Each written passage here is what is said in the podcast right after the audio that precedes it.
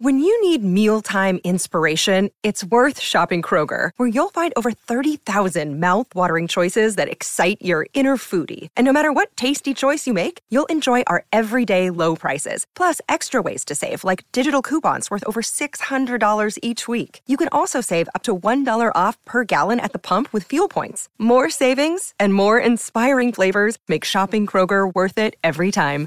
Kroger, fresh for everyone. Fuel restrictions apply.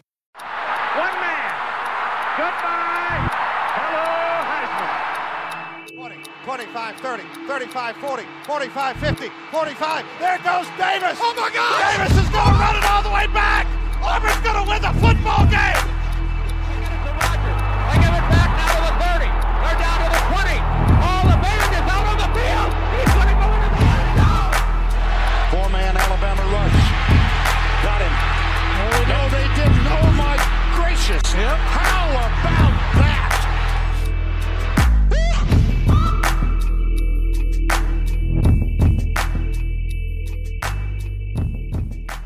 National Signing Day and a Christmas gift bonanza all in one episode here today. We wanted to keep the off-season content rolling before we get to playoff previews, as we get to bowl games and their recaps on our YouTube channel. We sat down and specifically Trey sat down and thought, what can we do to make this episode unique? And today's recording is the uh, brainchild, I guess, of one Mr. Trey Reeves. Welcome into the Three Technique, a college football podcast at the intersection of the X's and O's and the Jimmies and the Joes. I'm Mitch Mason, along with Trey Reeves, Garrett Turney. Fellas, Merry Christmas. We're about to dole out some gifts to various programs around the college football landscape. I gotta know, is there one present that you specifically are looking for or hoping that you see under the tree this year? I'm personally asking for a lot of practical things this year. I feel like I went super practical. I, I want a new desk chair. That's something I never thought I would ask for in my mid 20s, but here we are. And that's what I'm really hoping shows up under the Christmas tree. So if any of my family are listening and need a last minute gift idea, just head on over to I don't know, I don't even know where they sell desk chairs. Office Depot or one of those stores that barely exists anymore and uh, give, give them a little support, please. Yeah, I personally asked for a Red Ryder BB gun, um, but I was told by my wife and certain others that I may shoot my eye out. So uh, I'm not going to listen to them, though. I'm going to hope and pray that Santa brings me that Red Ryder BB gun. Hey, listen, uh, firearms, lumbar support, very, very important here around the holiday season. Yeah, I think um, I think I've I've the two things that I mentioned by name. I'm I'm really bad at giving people ideas of what to get me for a birthday or Christmas. Uh, an air fryer or a vacuum cleaner. Definitely need, need a new vacuum go. cleaner. Um, so I also have gone the super practical side. But oh, if you get the air fryer, Mitch, just let me know because you can join the air fryer life, my friend, and it is it is a sweet, sweet life. I'm I'm hoping to. I'm hoping to join that club. Uh, I think it's kind of like a Costco membership. You pay once and then you're just you're in for life. So yeah, uh, would would love to to don the uh, the cloak of membership there in the Air Fryer Club. Um, we're going to be giving out Christmas gifts to three programs each across the country. But before we get there, we wanted to talk about National Signing Day just a little bit. Now we promise this is never going to turn into one of those recruiting shows.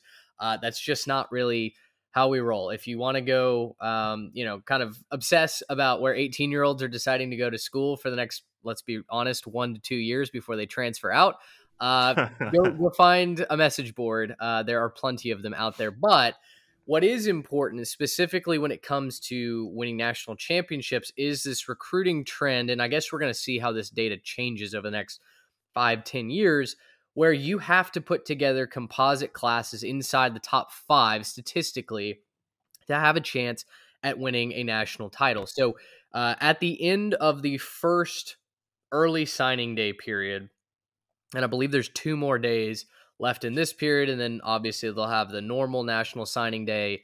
Um, end of January, early February, I forget when it is. Alabama's one, Georgia's two, Texas or Miami is three, depending on where you look. Ohio State uh, is is five, and then like I said, Texas or Miami just flip flop them three or four. Uh, LSU six, Oregon seven. They had a big signing day. Oklahoma eight, Notre Dame nine, Tennessee 10 to round out that count.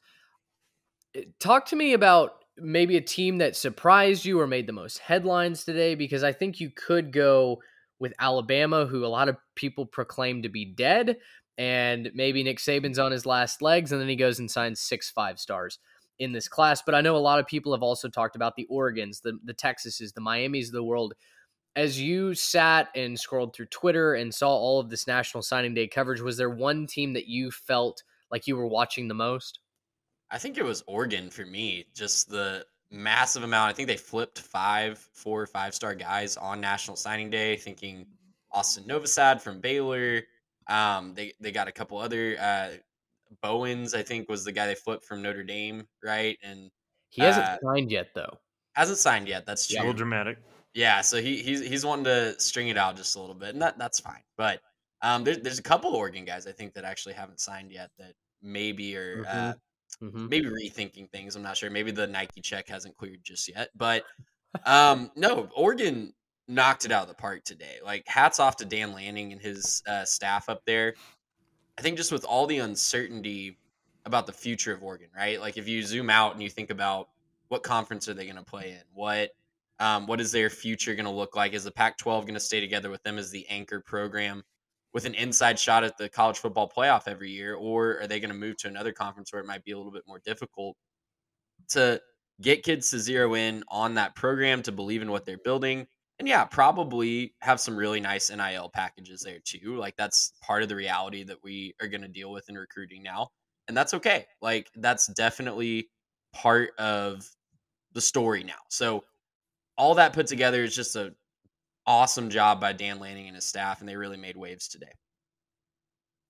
Yeah, no, I'm looking at um Alabama specifically, like you're mentioning, Mitch, top class right now, they actually have a higher rated uh, recruiting class than they did last year when they finished second all time. So this will be the second all time, just a hair behind where A and M was with that recruiting class last year.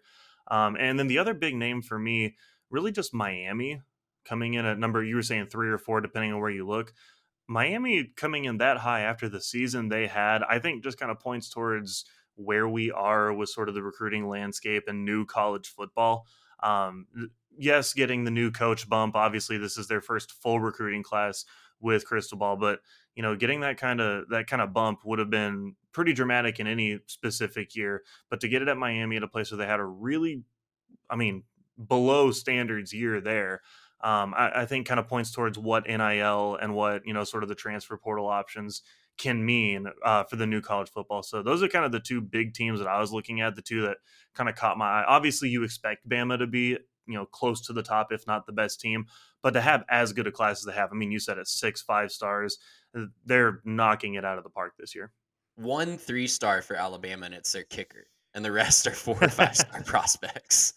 Yeah, Nick Saban continues to play NCAA 14 with his recruiting classes and just stack early commitments. And then, you know, the, his closing speed on signing day, like he signed a, a pair of five star teammates today. Got an outside edge rusher and a middle linebacker, I believe, who play for the same team, both five stars to commit to Alabama. He flipped Kadyn Proctor from Iowa yesterday or two days ago, if you're listening to this on the uh, Spotify or YouTube recording.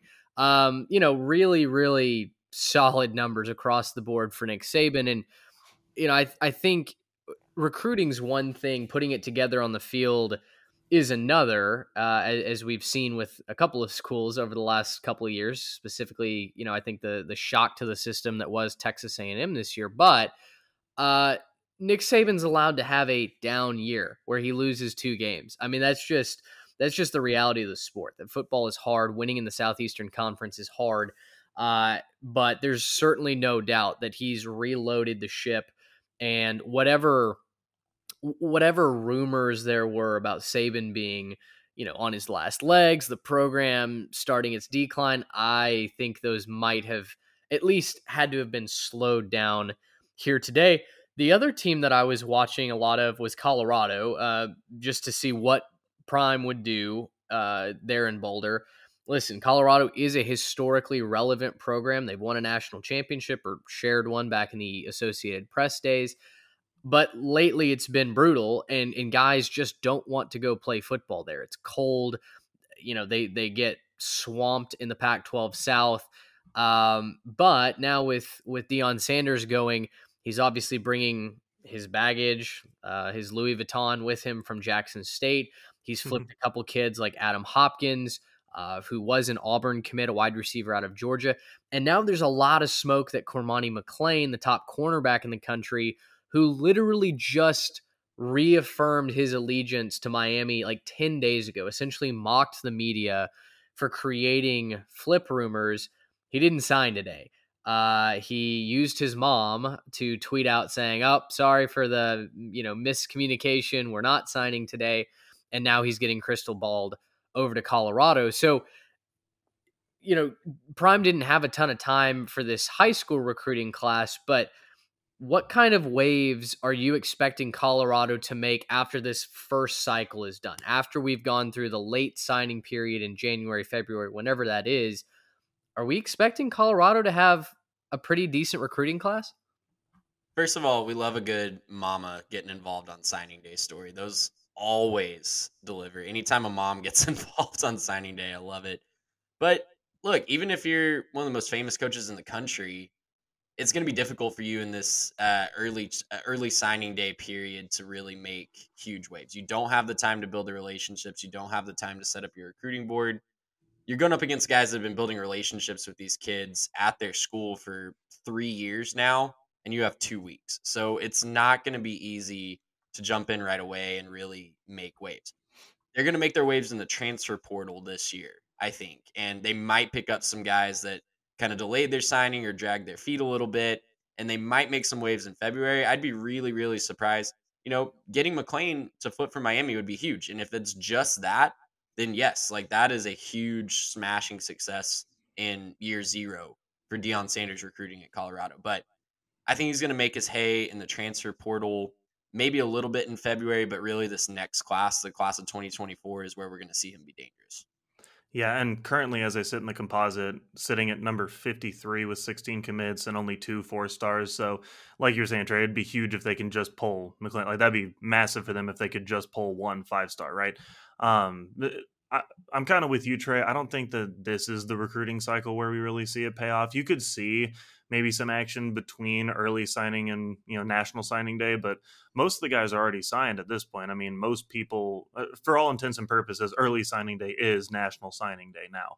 Um, there'll be a couple big targets left on the board that maybe he could go focus on and maybe he could go you know make a late push and you know kind of get some flash and some flair and, and you know razzle dazzle some people for lack of a better term. But I, I don't know that he's going to be able to pull that many kids away to go to colorado right now but like you were saying, I think the transfer portal is where he can make his hay, and I think it's where he's already started making some big waves. And you know, he I don't know if it was necessarily that he was already in contact with guys while he was talking about it at Jackson State. Now he's coming over to Colorado and just saying, "Hey, same thing but a different location." Uh, I, I don't know if that's maybe what he's been doing. I know there's obviously a lot of conversations about people tampering and communicating a rosters. I don't know if that's necessarily about Deion, but there have been a lot of coaches, you know, firing shots back and forth about, you know, who's been making offers to who. So uh, I, I, do think he makes some waves in the transfer portal, and I think they end up with a much better roster than they have now. I, I'm not predicting Colorado to have maybe a top 20, top 30 roster, but I think they'll be in a better place to be more competitive next year. Amongst the news of players going various places, flipping, decommitting, etc. A couple of really interesting quotes from head coaches as well. Very quickly, Jeff Traylor literally tweeting at the NCAA saying, "Hey, where do we report recruiting violations? Power Five programs are trying to poach my players in illegal ways." Which, listen, I mean, I kind of got to respect the the balls on Jeff Traylor to just make it very public. Something that we know is is going on. And then in the same vein, Matt Rhule tweeting what people think was a shot at Miami for maybe some NIL checks not clearing or not showing up. Um, do y'all like coaches kind of taking shots via Twitter? It seems I don't know if it's just the world we live in or if it's maybe a little bit of their players rubbing off on them. I go back and forth. I think, you know, if you're a coach that is actually doing it the right way and doesn't have a past of doing the things that you're calling other people out on, then call your shots. If you're a guy like Lane Kiffin, who I know Mitch, you're gonna gift, uh, you're gonna one of your Christmas gifts is gonna go in that direction.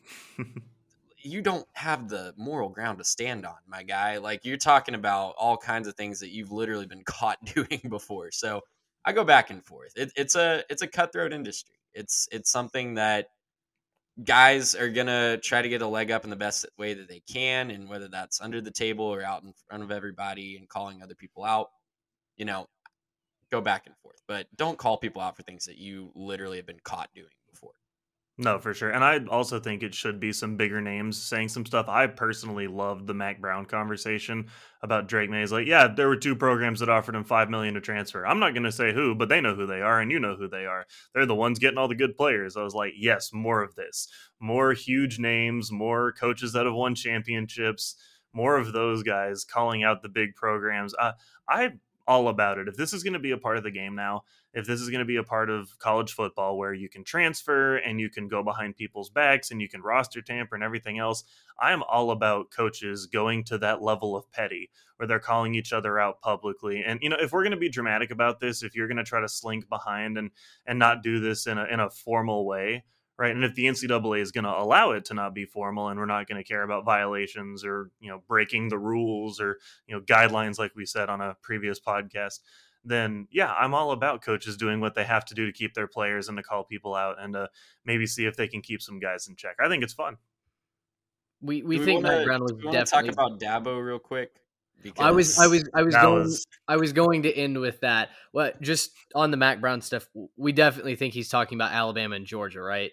I think Alabama. I don't know that it's Georgia. There was one that said it would shock you to. I think he said one of them was someone, and the other one is someone that would shock you. I think Pitt's coach actually came out and said, "I know the two schools he's talking about, and one of them would shock you." So, like, that's where I was kind of wondering if that was Deion because you know saying hey drake maye come play at colorado like that would be shocking if that were to happen obviously. I don't know that to be true. I don't have any insider information where i'm saying oh i know for sure deion offered drake maye five million dollars. But like if anyone is going to do it it kind of feels like deion would be right up that alley and so you know I, I don't know who that other program is but i think alabama is absolutely the the first program that would have done it well, for Deion to do that, he'd have to first stop being a narcissist and and dabbling in nepotism because Shedeur's already transferred to, to Colorado. So, you're totally right. I mean, yeah. Uh, listen, uh, when he told on on when in his press conference when he said, "Here's your here's your QB one," the kid wasn't even in the transfer portal yet. He was not. That was that was a little that was interesting. That was um, that was bad yeah, but to to wrap this whole thing up, I was going to mention Dabo, who of course has been one of the biggest uh, enemies of NIL of the transfer portal time and time again. He said that we do not build our team through NIL. We will not build our team through the transfer portal. And then today he comes out and says, "Yes, we do embrace and build on NIL. We build on God's name, image, name, image, and likeness." And I, listen, Dabo's a good guy, right? Great morals, strong man of faith and character. What on earth was he talking about? I'm not fully convinced Dabo's a good guy. I think he has a lot of skeletons in his closet that he does a really good job being the aw shucks guy on, you know, out in front of the camera. Look, it, it was a weird thing to say. And uh, all of us are Christians. We we definitely you know, affirm doing things in the name of Jesus. But goodness, that, that, that was just such a weird, hokey thing to say. And it confirmed to me my thought that one day Dabo will be coaching at Liberty.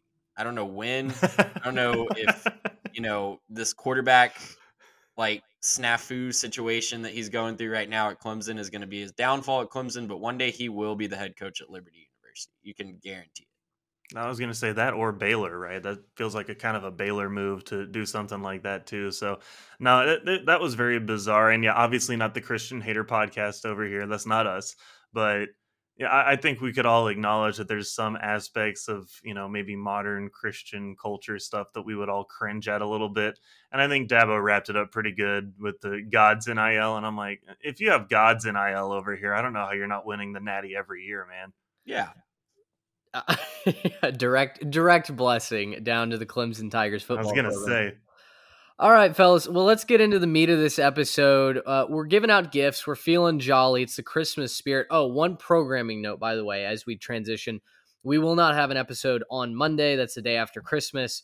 If you're keeping score at home, we're going to be celebrating. We don't want to record an episode on Christmas, as I'm sure you can understand. So, no episode Monday. We will record a midweek episode. It may be a day late or two. We've got to get back from various trips we're taking.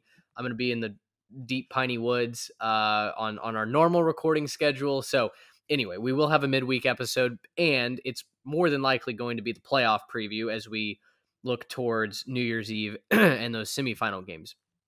With that being said, as I mentioned, we're feeling jolly. Each of us has three Christmas presents that we're gifting out to various teams across this great state, uh, well, state of Texas, nation, what have you. Trey, this was your idea. I would love for you to quarterback the gift giving. Every every occasion, every gathering has one person who passes out the gifts and kind of leads the whole process, right? You you've got the trash bag, you've got the scissors, you're you're just facilitating things. So go ahead and give us the first gift and, and feel free to call the shots from here on out. Yeah, and I I enjoy being the Santa at family gatherings. I will say there's one side of my family that when Santa messes up, he has to take a shot, and that gets Ooh. really really fun really quickly. Um, because obviously the more mess ups, the more shots, and that just leads to more mess Yep, ups. yep. You can imagine uh, how fun that gets. But I'll kick things off. I'm going to pass the first gift out to the Florida Gators. And as they unwrap their lovely wrapped present, it's not going to be wrapped very well um, because what they're getting is McDonald's bags filled with cash. Um, and if you're t- saying, Trey, that wasn't Florida a couple years ago, that was Tennessee. You're absolutely right. But listen, I, I I'm not going to speak for the Florida fan base here, but what I've seen on Twitter is these guys are starting to not be very happy with Billy Napier. I've seen Sunbelt Billy thrown around a lot of times um, since the end of their season. They get blown out in the bowl game. Obviously, there's the viral clips of their players just not trying. Um, they have their back, first back to back losing season. I think we highlighted that on this show in like 30 years or something Yeah. like that. And recruiting, while it hasn't been terrible, I think they're number 12 in the composite rankings right Mhm. now. Definitely not up to the standards. And they're losing guys to the likes of UCF. And those guys that they're losing are citing, you know, relationship issues and not connecting with the coaching staff as much as they're connecting with Gus Malzahn and UCF. All that being said, there's a lot of trouble I think that could be brewing below the surface in Gainesville. And I think the fan base might be willing to give him one more year. I think he kind of had his mulligan year one this year. Next year's going to be a very, very interesting year for Billy Napier. I think he has to win, and he has to win in an SEC East that all of a sudden has a resurgent Tennessee that's turning into a power program before our eyes. They have a South Carolina program that's a couple years ahead in the rebuild and looking really, really dangerous. They've got, you know, their cross division rival LSU, who went to the SEC championship game this year. Things are not easy. They've got, you know, Florida State on the schedule as well, who's building things back under Mike Norvell. So, my gift is centered around the idea that maybe if they're ready to cut bait a little bit early and they don't want to pay a buyout, they could pull what Tennessee did with Jeremy Pruitt and maybe, you know, slip some McDonald's bags full of cash to some recruits, blow it way out of proportion, and, you know, move on to the next guy. Sir, I explain the blow it way out of proportion deal because what Jeremy Pruitt did was hilariously bad, and I think he got everything that was coming to him. So first, my first comment, I need you to explain that because if Billy Sure. is passing out McDonald's, Bojangles, Chick Fil A bags full of cash, I think that's absolutely grounds for termination immediately without further notice. Yeah, it was grounds for determin- uh, termination because someone was ready for him to be done and they exposed what he was doing. Every single school at that time was doing something similar, whether it was a handshake or, you know, agreements. It was NIL before NIL was legal. And the reason that Jeremy Pruitt got kicked out for doing what probably every Power Five coach does that is serious about winning is the boosters got tired of seeing him lose so many football games and they didn't want to pay a buyout. Like I firmly believe that. The So- boosters got yeah. tired of their cash That makes going to five and seven seasons, is what I'm hearing. Exactly. Yeah. yeah. And so, you know, if Florida is ready, maybe a little prematurely, I'm not going to say that. Listen, this isn't me saying that the Napier experiment is a complete and utter failure. I think he's got he he has the possibility to turn around in Gainesville. They're going to have talent. He's got to figure out the quarterback situation, but just just in case, like I'm gifting it to the Florida fans. It's kind of like a panic button that they can push whenever they feel like they need to. What, Trey, what do you mean figure out the quarterback situation? They picked up Graham Mertz. It's oh, awesome. Oh yeah, ab- absolutely. Yeah, I, I It's a really great situation for them. Come on, Graham is awesome. He's prolific. I really hope Rashada is ready for them to go year day one. 'cause Goodness, I will te- they need it? I tell you what, Florida fans were sweating until Jaden Rashada signed with them officially. Um, that was an it, it was an uncomfortable signing day. They lost an edge rusher, four star to UCF. Uh, yeah, they were wearing it early on. I think the day, like you said, ended decently well for them, twelfth in the country.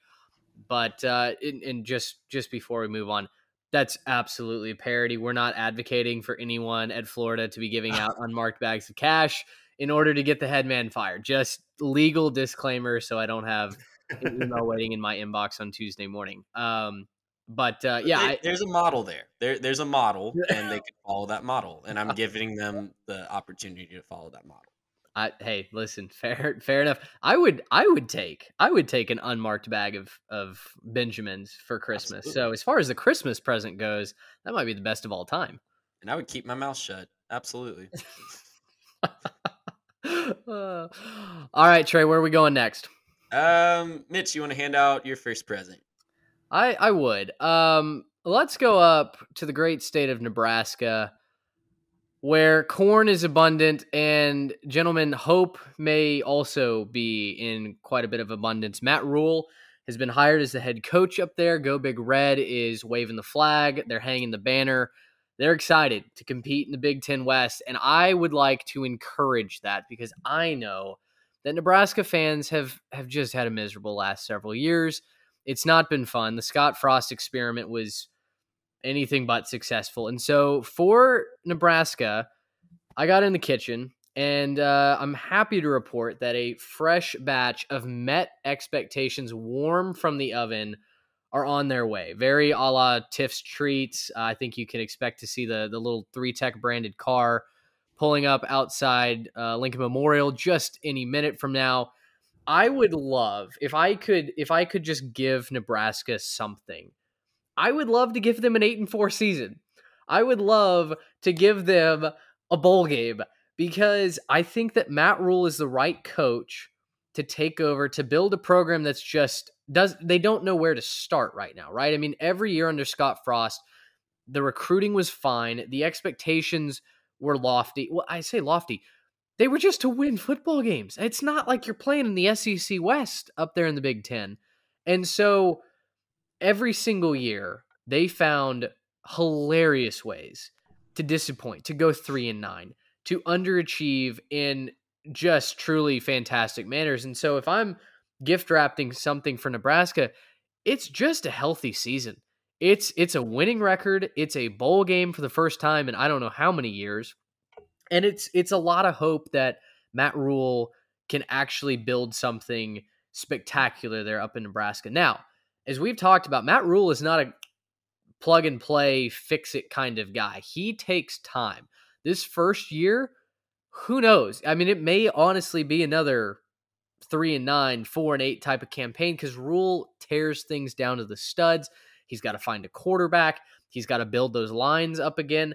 Typically, they have good running back and, and cornerback play, secondary play, but clearly that's not winning you football games. So for me, if I can give just expectations that will be met to that program, that will bring joy to Big Red faithful uh, around this holiday time of season, I think that's the nicest thing that I could do for them. I'm hopeful for Nebraska. I don't know about 2023, but 2024 and on, I think it starts to get fun. Yeah, I think I think you're absolutely right. I think 2024 is the year that they can circle on their calendars, returning to the postseason in all likelihood.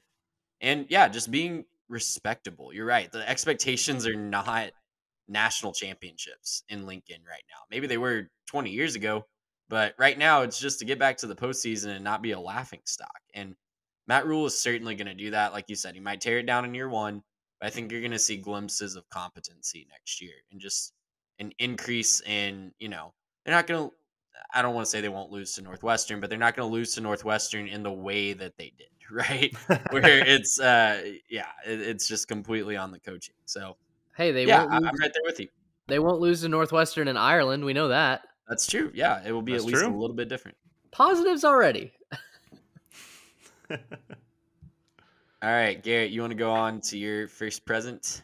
I will give out my first present, and I'm going to start in Fort Worth actually. So uh, first off, I still have to bring Sonny Dykes' Ted Lasso Award. Uh, Coach, just let me get back to you at some point. Um, I, I've been waiting for you. I've been filling up your inbox. Whenever you want me to swing by and bring you that, we can totally do that. Um, TCU, I'm bringing you a, a big box, and inside it, all it is is a little bit of national RESPCT. Okay, if you're familiar with The Office, that's that's respect. Okay, find out what it means to me. Look, TCU, we knew they were good this year, right? We we we knew they were pretty solid. We we you know maybe preseason underestimated them. Obviously, I don't think anyone saw them coming out of nowhere to to make the playoff.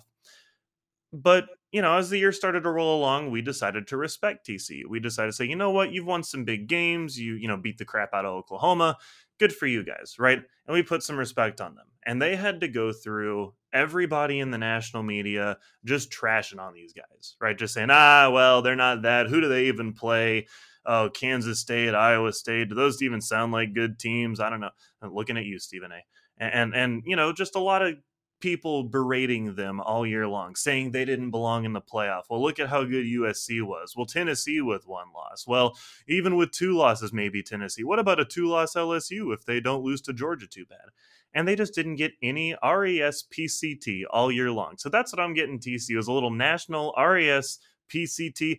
Guys, did you know that they have a top 20 recruiting class this year? They are crushing it after this year, right? Last year, they had the 46th best recruiting class. That's nothing to write home about. Not a bad class by any means, but nothing to write home about. Nothing you would expect to make the playoff with they've got some big transfers. They're kind of a transfer destination this year with all the all the you know hot coaching and the the big results from this year. As long as Sonny Dykes is at the helm, you got to put some RESPCT on this team. So that's what I'm getting TCU for Christmas. Hopefully next year, maybe people will put a little bit of that on you guys. You know, with Texas and Oklahoma leaving your conference and you know all, all these other teams sort of figuring out where to be right now tcu is probably in the best position in that whole conference right now to succeed long term. And i think they need some of that respect to be considered a national and a yearly competitor and, and an actual contender for a playoff spot. Yeah, they're crushing it on the recruiting trail, crushing it in the transfer portal, and yeah, they're becoming a destination for guys that want to come and compete and compete at the highest level. And yeah, with the new and if 12, nobody else wants to respect them i will yeah, exactly. Yeah, I mean, we are a pro TCU podcast at this point. Oh, yeah. Definitely We definitely were not on the bandwagon preseason, no but listen, nobody that- was let's be real I mean, I think I can speak for Mitch when I say like when we saw them with our own eyes at SMU this year, we kind of looked at each other and said, "Yeah, that's that's a really good football team Mhm. that just picked apart a team that we thought was going to be pretty good in SMU." So, yeah, we're we're all on board.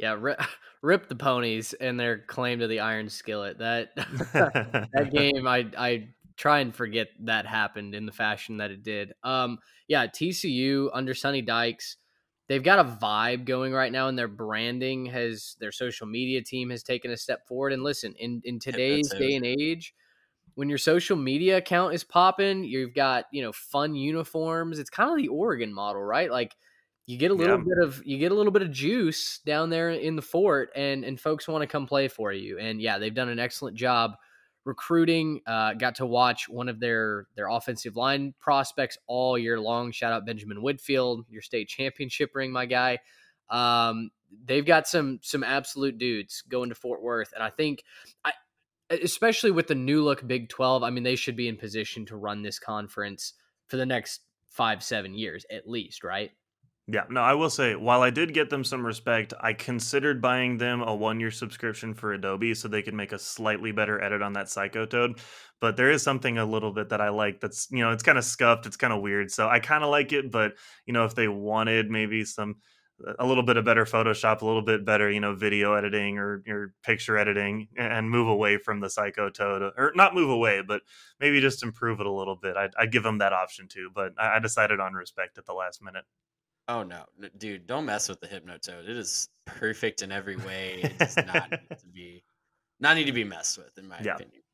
Um, yeah, we can let, us snake draft these guys. Go ahead and give us another gift. All right. Well, my my second gift is heading up to Utah.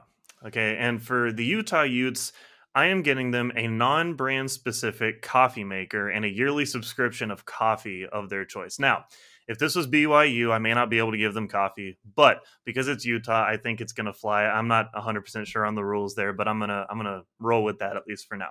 Now, I know what you're wondering. Why would I get Utah coffee? Yes, it's cold. Coffee's a nice warm beverage, right? That's nice. That's not what I'm thinking, okay? If if Utah is anything like me, you have a little bit of a hard time getting up in the morning, right? At the beginning of your day or schedule, you have a hard time maybe waking up, right? And, I think we saw that this year with Florida. This Florida team, this pretty bad Florida team that we're considering giving bags of cash so they can move on from their coach. This Florida team beat Utah, who won the Pac 12. How could that happen? My guess is that they were just a little bit sleepy. And if they had waken up themselves with a little bit of coffee and, you know, maybe had a little sip out of that coffee maker, they could have come out there ready to go. And obviously, the next week they showed that they were better and they rolled along for a little bit, but then they hit that midday snag, you know, that, that snag that we're all familiar with where, you know, you're, oh man, I'm starting to kind of sulk over a little bit. Oh, I'm pretty tired. I can't quite get through the end of my workday. And they probably could have used a little pick me up cup of coffee there as well. So I'm getting them a coffee maker in hopes that maybe next year and maybe for years to come, they'll be able to actually get through a full schedule awake and alert and can maybe actually play to their best of their abilities and not look like they're just tired and no showing to some random games. This seems to be a problem with Utah. Trey pointed that out at the beginning of the season that they do seem to just fall asleep at times and maybe not participate in their games. So maybe a coffee maker and a little bit of caffeine will help wake them up for next year. I like it. I, I think that's a really good gift for Utah. I, am pull, I pulled up their past schedules real quick. I'm not going to count the COVID year, but since 2019, they have lost four games in September. And in October, November, and December combined, they've also lost four games since 2019. So yeah, it's not a problem up. of finishing strong. They definitely know how to finish seasons strong, but they just always seem to get got by a team that shouldn't get them early in the season. Maybe a little caffeine will help them out. Yeah, cut, I, I will say you're cutting it very close on on some some potential do's and don'ts in a uh, a, a, a sect, uh, or a religion that's very popular in that part of the country. So hey, uh, I, I, wasn't hundred percent sure if they could send, use coffee. Just send the receipt. I'll I'll say that.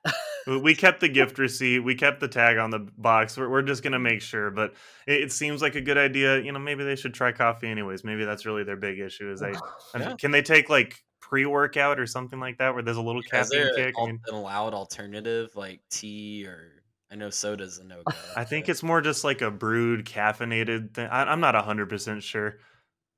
Write in. Let us know. Yeah, right in. you know. Someone, someone educate us. Uh, yeah. Anyway, uh, great, great gift. I, I would love to see Utah. Boy, eh, tell you what, if, if Utah can get out of September three and zero, oh, oh my gosh! I mean, they they might go on a run. They're a team that gets yeah. hot very, very quickly that might be the success to Utah getting past the Rose Bowl, right, and into a college football playoff. I guess I guess we'll wait and see. Florida at home, at Baylor, and Weber State at home is their non-conference slate next year in September. Just should that out there. be Florida, able to go three and zero. Oh. That's a tough. Should should yes, I think yeah they should. Maybe a cup of coffee. All right, Mitch, hit us with your next gift. All right, so we've given Nebraska a fresh batch of met expectations. We're we're going a different direction here, uh, and and Trey, as you alluded to, we are going down south. Uh, we are going to Oxford, where I am going to hand deliver potentially a healthy dose of common sense to one Mister Lane Train Kiffin. I have completely turned on the lane train. I previously didn't really have an opinion of him other than thinking, okay, he's not maybe the the best coach for a program. He's obviously embroiled in controversy, whether it's at TCU or USC. Very dramatic character, but whatever, man. I mean, he's he's a personality, right? Until what the last two years, he's just started berating other players. And if you're not on his team, he will call you out. He will, you know, do things that are just very unprofessional, swearing at players, you know, accusing opponents of of doing things that he himself encourages. Just go look up Lane Kiffin injury timeout on YouTube. You'll see what I'm talking about. Um, you know, the guy's a little bit of a walking hypocrisy right now. Specifically, what made me think of this today, he lost a four star, one of his two high school quarterback commits last night. He flipped out of Ole Miss over to Texas A&M. Kiffin has an issue with Texas A&M. He he was tweeting out Morse code, uh, implying that A&M is is you know doing things underhanded, has you know no proof or doesn't want to open up his own checkbook, obviously. But you know it is what it is. Lane talks a big game, can't always back it up on the field. So for Mr. Kiffin, uh, just to save himself, and maybe part of this is, uh, you know, handing the the Twitter password over to a more responsible adult in the room. Maybe maybe we put some you know a screen time on his phone. I, I can look into that as a follow up gift. But I just like Lane to, to kind of check himself before he wrecks himself. Um, you know when you're when you're tweeting at a 17 year old commit on basically saying, "Hey, this guy, I'm not sad we're losing him. He's not." not as good as he thinks he is. He's not even a quarterback, even though that's the position that he's played for four years and has won multiple state championships. And oh, by the way, he's Mr. Tennessee when it comes to quarterback. Um, you know, that's that's a little that's a little pathetic to me. So, you know, I'll leave it at that. I'm not gonna get on a soapbox here, but for Lane Kiffin, I really think we need to look in the mirror a little bit here. And a dose of common sense down in Oxford might go a long way. Yeah, I was gonna say maybe what you need to get him is like a, a Twitter password check or you know just something else like that. Because is he one of the like? And I don't want to be dramatic here, but is he like a top three, top five, like least mature public figure on Twitter? Because I can't think. One of the things that we know just kind of inherently as you know younger guys using the internet is you don't tweet at recruits.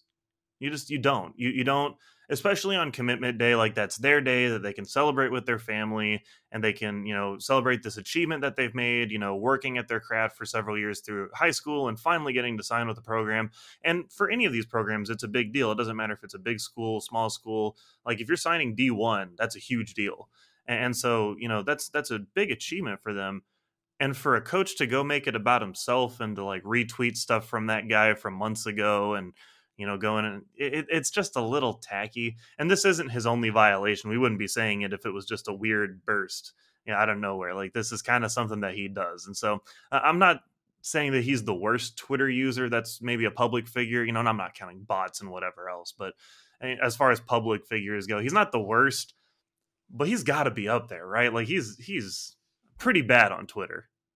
Yeah, Lane Lane is all about Lane, and I don't think mm-hmm. that he necessarily cares about anybody else and what anybody else thinks. And that clearly comes out in what he tweets. He tweets, he's like if your average message board poster got a head coaching job. Like he, yeah. he just has no filter. He doesn't con- he doesn't conduct himself in any professional manner. And I'm a firm believer that it cost his team's games on the field this year.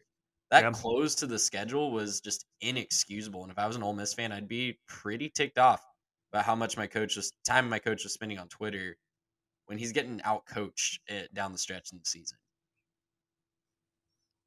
Yeah, I, th- I think for Lane, if he truly is going to bring Ole Miss into a real spot where they can contend for the West, right, and they're not getting blown out on the road in November, um, a lot of that may may have to start with the top. And you know, he's a lot of sizzle not enough steak. I think that's the main thing that we've seen throughout his coaching career. And so I don't know, maybe maybe a little less time on on Twitter, maybe a little less time telling people to to come to the sip and then when they don't come to the sip, um, throwing them under the bus and you know, don't belittling act like them. a child. Don't act like a Well, teenager that didn't get what he they wanted. does fine. Like he does just fine with his rosters. His rosters are fine considering that Ole Miss isn't a particularly well-funded school.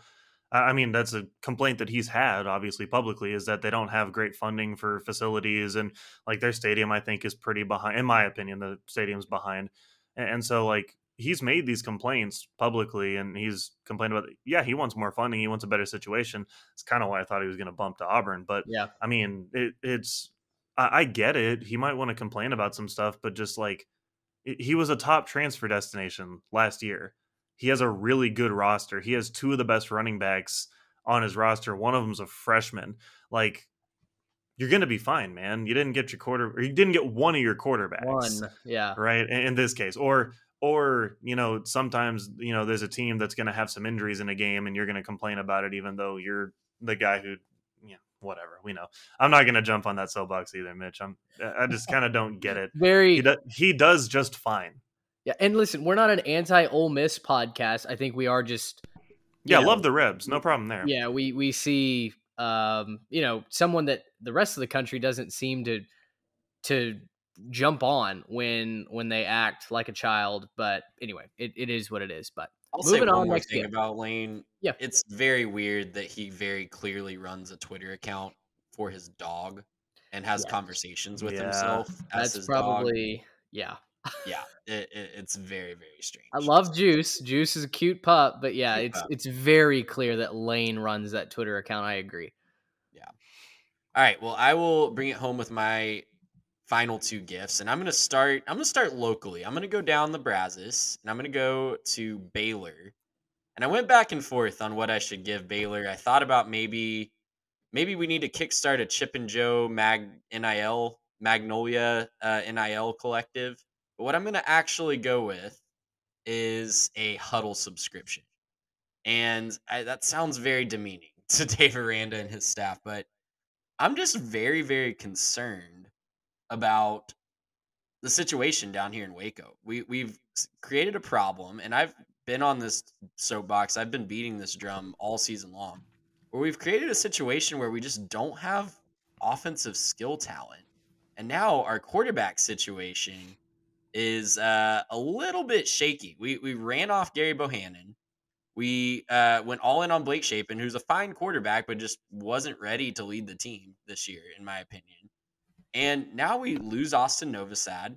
We really don't have a lot in the tank to come help out that offense. I don't know. Am I am I out of bounds here to be like a little bit concerned about Baylor's future? I think Dave Aranda is a good coach, but we have seen a lot of coaches have a one really really good year and then kind of fall off after that. Yeah, I don't think you're out of bounds on that at all. I mean, they they had some good times, obviously, and I think Aranda's a great coach. But yeah, they just you need players, A- and with as good as TCU was this year, they're going to start getting some players. Texas is going to you know keep recruiting well. A and M's going to keep getting guys.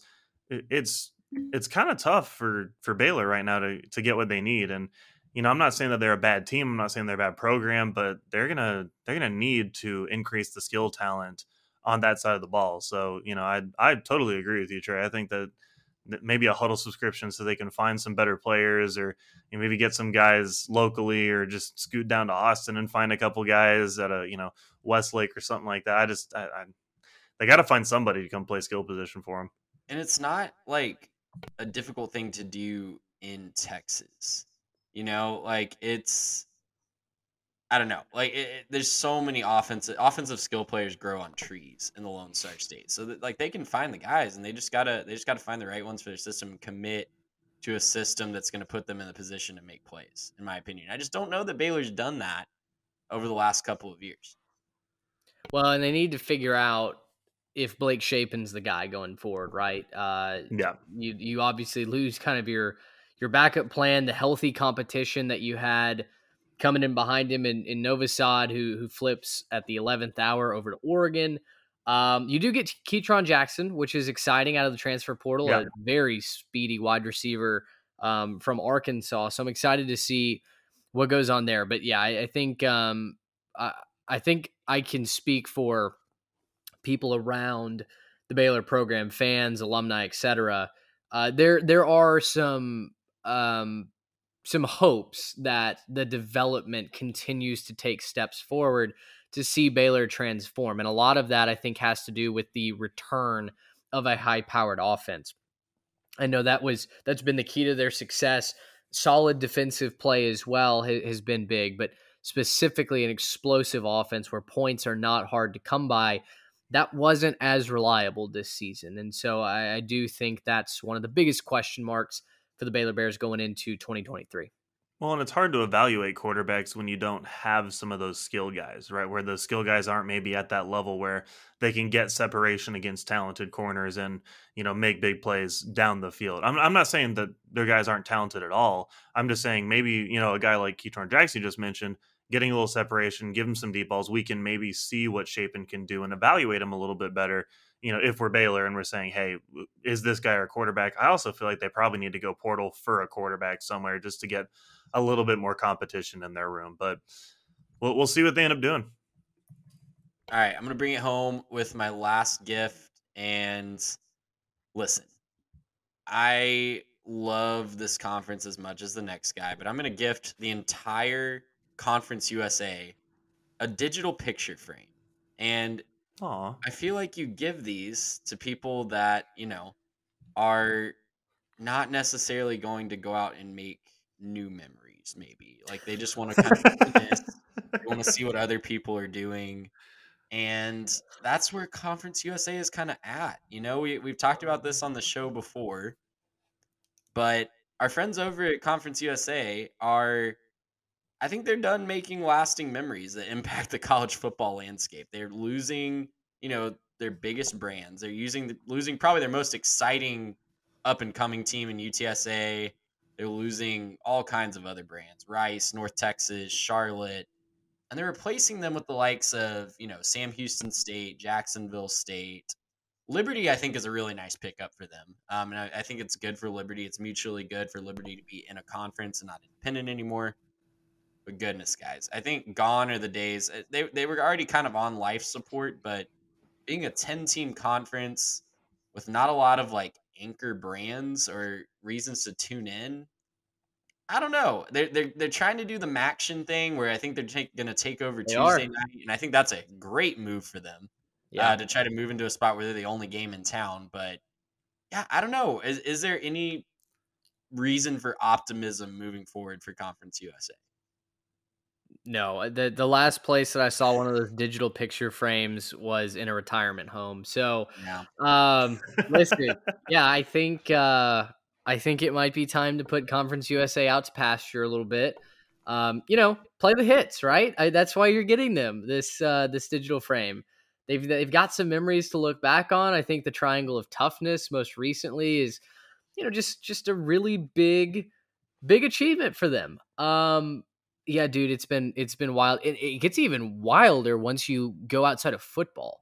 When you go to the other sports, baseball, basketball, you know they're plugging other schools in just out of nowhere. Like Dallas Baptist University, for instance, is joining for baseball only because that's the only sport that they play Division One.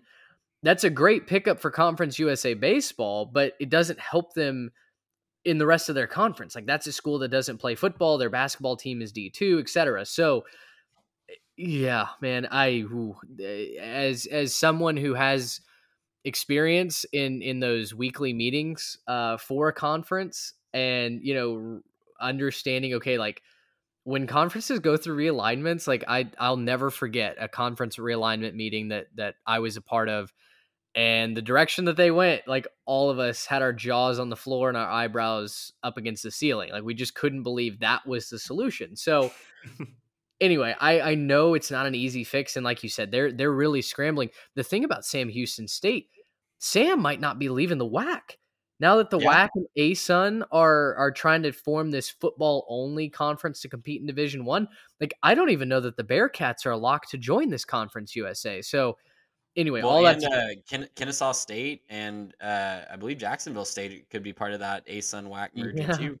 Yeah. yeah. Well, and, and, the big, you know, kind of elephant in the room there is the TV money because that's really where conferences make their m- money, and that's where you can stay alive is if you have a good TV deal. It's a smart move to try to get on Tuesday night. I just don't know that there's enough people watching on Tuesday night that are going to want to watch, you know, Conference USA football and want to stay, you know, in touch with that if it's not for some bigger brands or some, you know, I- interesting storylines, talented players, like something like that. And, you know, I think they're going to struggle a little bit to get that going. And if they can't get that going quick, I think the money's going to dry up pretty quick. And, you know, that, that digital picture frame might be all that's left for them. So rough days for Conference USA. Yeah, it, yeah, the best days are behind them. It is a solid baseball conference, so I will say it, it's Yeah. a really fun baseball conference to follow, and we'll always have that. All right, we are going back to Mitch for one more gift. Yeah. So back on the positive side here, and I'm really excited about this one team that I'm going to gift to. They have quickly become one of my favorite teams to watch. And Trey, I know you were big on them in the preseason. You gave them the most love out of anyone in our previews. Um, I've rooted for them since I read the athletic article leading up to our preview. That would be one Oregon State Beavers program. And for Oregon State, you just had your third 10, 10 win season in program history. You blew out the Florida Gators 30 to 3 in the Las Vegas Bowl. I would like to crack open an ice cold 12 pack of momentum with Jonathan Smith and the Beavers program. You talk about on field success, off the field. One of the biggest fun facts of this last offseason was that Oregon State was the only Power Five team since 2018 to not have a four star recruit commit to them out of high school. They've had some transfers, they had had junior college guys come, but not a high school four star until this year. Following a 10 win season, they got two of them Aidan Chiles, who's a quarterback from Downey, California. And then they got, uh, I think his name is Kelze Howard, an edge rusher from Spring Valley, Las Vegas. Both of them did sign, both of them are top 300 players. So we are headed in the right direction in Corvallis. The Beavers are, are cranking the chainsaws. It's a lot of fun. I want to see them capitalize on this momentum. I want to see them push the Oregons, the USCs, heck, the Utahs. Let's see them really challenge for a Pac 12 title game uh, where they can be maybe that second team. It was a legitimate possibility this year had they won one more game. Uh, and I don't see why not. You know, Oregon State's never going to be that team that just recruits the lights out and, and develops NFL talent left, right, and center, and that's okay. I, I think you can be relevant in the Pac 12 and get to a Pac 12 championship game every now and again by doing exactly what Jonathan Smith is doing. So I would love to see them continue to capitalize on that. And for that reason, like I said, I mean, you know, I might be in a little little stingy here just bringing the 12 pack of ice cold momentum. Maybe it should have been the 24 pack to Yeah, celebrate. maybe maybe it should have been. Um you know what? And if if if i get an invite you know what? I might go ahead and change that. I might i might change that to the to the family pack um of of ice cold momentum. So anyway hats off to jonathan jonathan smith and what they're doing up there in corvallis. Always been a, a fun school to watch uh, on the baseball field a national champion now it looks like football might become nationally relevant a team that's in the top 25 just about every single year Yeah, and they've got a lot of pieces. Like you said, they're not going to necessarily recruit, but they're investing in the program. They've got that stadium renovation that's finally going to be complete this year, and they're going to get to play in front of a full crowd at a brand new, awesome stadium. And Jonathan Smith is a guy that really wants to be here. I don't think he's going to leave for just any old job, you know, and that's been a, something that Oregon State struggled with in the past as well. So they've got a lot of pieces. I'm really excited for the Beavers' future. Yeah, and they just I mean smashing up Florida to finish up your season isn't too bad either. So yeah, the the 12 pack momentum, that may not be enough, Mitch. We might need a little bit more momentum there. All right, Garrett, bring us on home.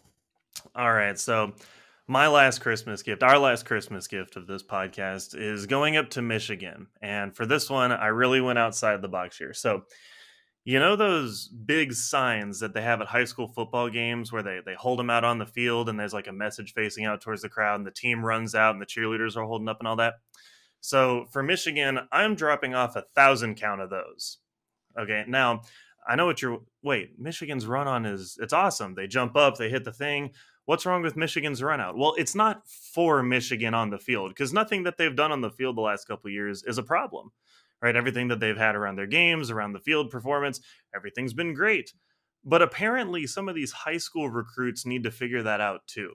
And so what the what the signs are going to say is something like Michigan Wolverines, we won the Big 10 back-to-back years. Or Michigan Wolverines, Ohio State hasn't beaten us since before COVID was a thing.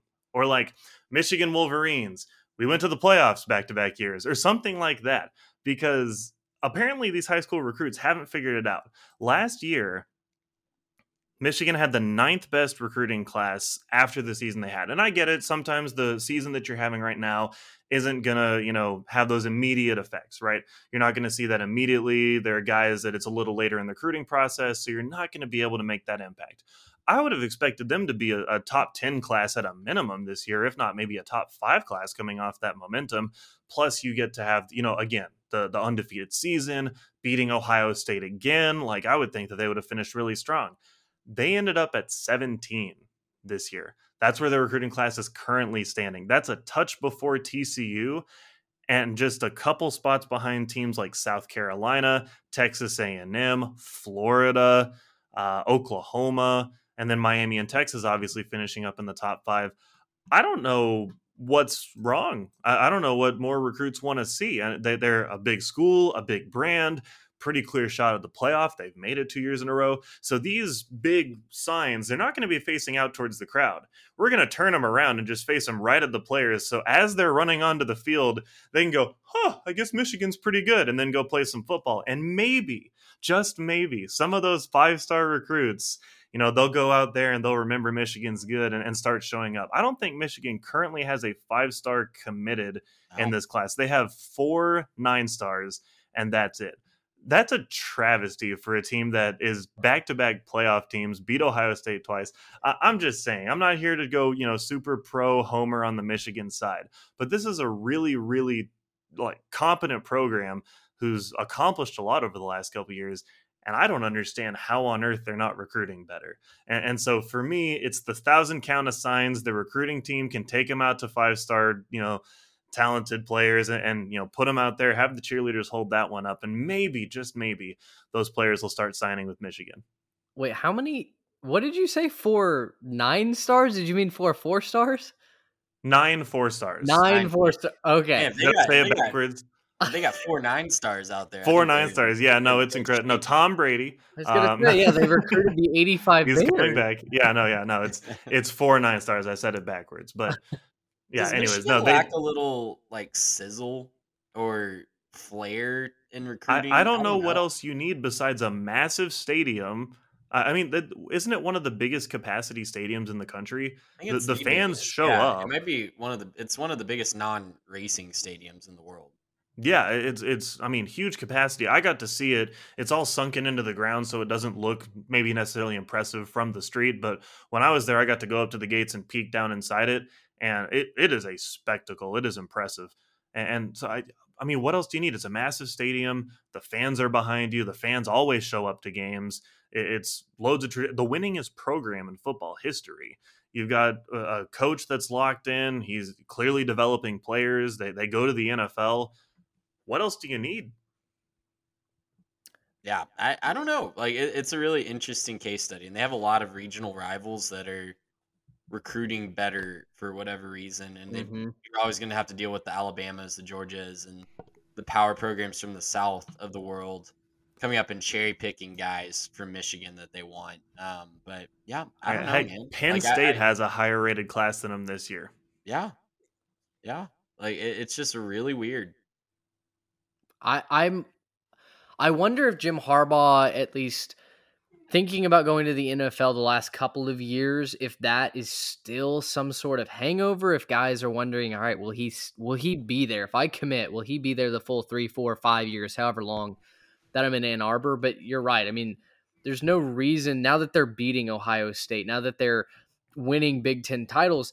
A couple of years ago, you could knock Michigan for saying, look, you, you can't beat your own rivals. You can't beat Ohio State. You mm-hmm. can't beat Michigan State. You struggle with Penn State Minnesota's not even necessarily a guarantee, right? But now, now that you have made those basically guarantees and Ohio State's going to punch back eventually, is it next year? Who knows? They're going to have to replace CJ Stroud. This was the yep. best team that Ohio State had, and they couldn't get it done. They got blown out at home against Michigan. Now, maybe, maybe if Ohio State takes care of business in the semifinal, we get to see a repeat of it. We'll see. That would be Uh, fun. But, you know, traditional wisdom would say that the next time you see those two teams meet on the field is next next November. Uh, and so I do wonder if now Michigan has flipped that script. They have that momentum. And you would think that it would translate into better recruiting, and yet it hasn't. Well, in terms of script, you have one of the best defenses the last couple years. It's been one of the better scoring defenses. It's, you know, consistently producing well. But if you just want to talk about this year's storylines, you have a really talented freshman quarterback who's coming on strong towards the end of the year, had some pretty good performances down the stretch. And, you know, maybe not necessarily was the guy all year, but really starting to play well. And I think if you're a, a receiver coming out of high school, five star guy, and you're saying I get a couple years of you know JJ McCarthy, and you know I get you know a chance to go play with him, and you know he's shown that he can perform at the high level, and you know you get a good defense to maybe make it to where you don't have to score you know 40 or 50 points every game just to win. I, I'd sign up for that. I'd get exposure. Uh, again, it's one of the biggest schools, biggest programs as far as you know reach and, and you know TV deals and everything else. I mean, they're always on TV, so I I don't know what else you want from Michigan. So I, I think those those banners to go maybe show some high school guys, maybe get a little bit up in their face. I don't know if it's a failure on their recruiting staff to go out and actually talk to guys, but it, whatever it is, we got to fix this thing. So I think the the first place to start is a massive sign, maybe a billboard. You can't put a billboard up in a stadium, right? But a massive run-on sign facing the players so they can at least think about it a little bit and say, "Hey, maybe I should go play in Michigan." Yeah, uh or maybe a helicopter. Maybe they need a swag. You could do a helicopter, yeah. yeah. Oh, a, a plane dragging a banner or something. Yeah. Kevin Sumlin in the swag copter coming to the Oh, rescue for man. Michigan. Yeesh. All right, guys. Well, uh, Trey, fantastic idea. Thank you for quarterbacking this. Uh, I think this was a whole lot of fun. We're excited to continue to see how this offseason progresses. Obviously, National Signing Day, the period is not over. We've got late signing day, so transfer portal, more will be going on there. It seems like all coaches are kind of expecting a whole new wave of transfers after the bowl season is over and before spring ball. So, you know, we're we're going to be covering this thing from from stem to stern, but fun to focus on on nine programs and uh, in in in the spirit of of holiday, uh, giving giving them some gifts that we think will uh, will make them better teams and and uh, better coaches, if you will. So, uh, guys, any any last last words, last holiday greetings, well wishes before we get out of here? Stay safe this week. Uh, it's gonna get pretty chilly if you're out and traveling, but yeah, just three tech fam. Thank you for supporting us. Thank you for being us with us throughout this journey we've had this first year, and just wishing you guys a very merry Christmas, happy holiday season, and hope you get some good time with your loved ones. Yeah, couldn't say it better myself, Trey. It's been a fantastic year. We've really appreciated all the support, the love, the, the coming over and following us on everything and on YouTube and everything else. It's been awesome for us. I know that this has been a lot of fun on my side, and I know for you guys too. You guys have had a blast doing this. So uh, we're pumped. We're excited. We're we're grateful for everything, and uh, we hope you guys have a Merry Christmas, Happy Holidays, and uh, you know we'll see you back here pretty close to New Year. That's right. After Christmas, again, there will be a one episode break. We'll talk to you in the middle of next week. Like the guys said, have a very safe, happy, and Merry Christmas. It is the coldest winter Christmas season, I believe, in 40 years. So stay safe out there and uh, enjoy the time with family and loved ones. For Trey Reeves and Garrett Turney, I'm Mitch Mason, wishing you guys a Merry Christmas. Until next time, so long, everybody.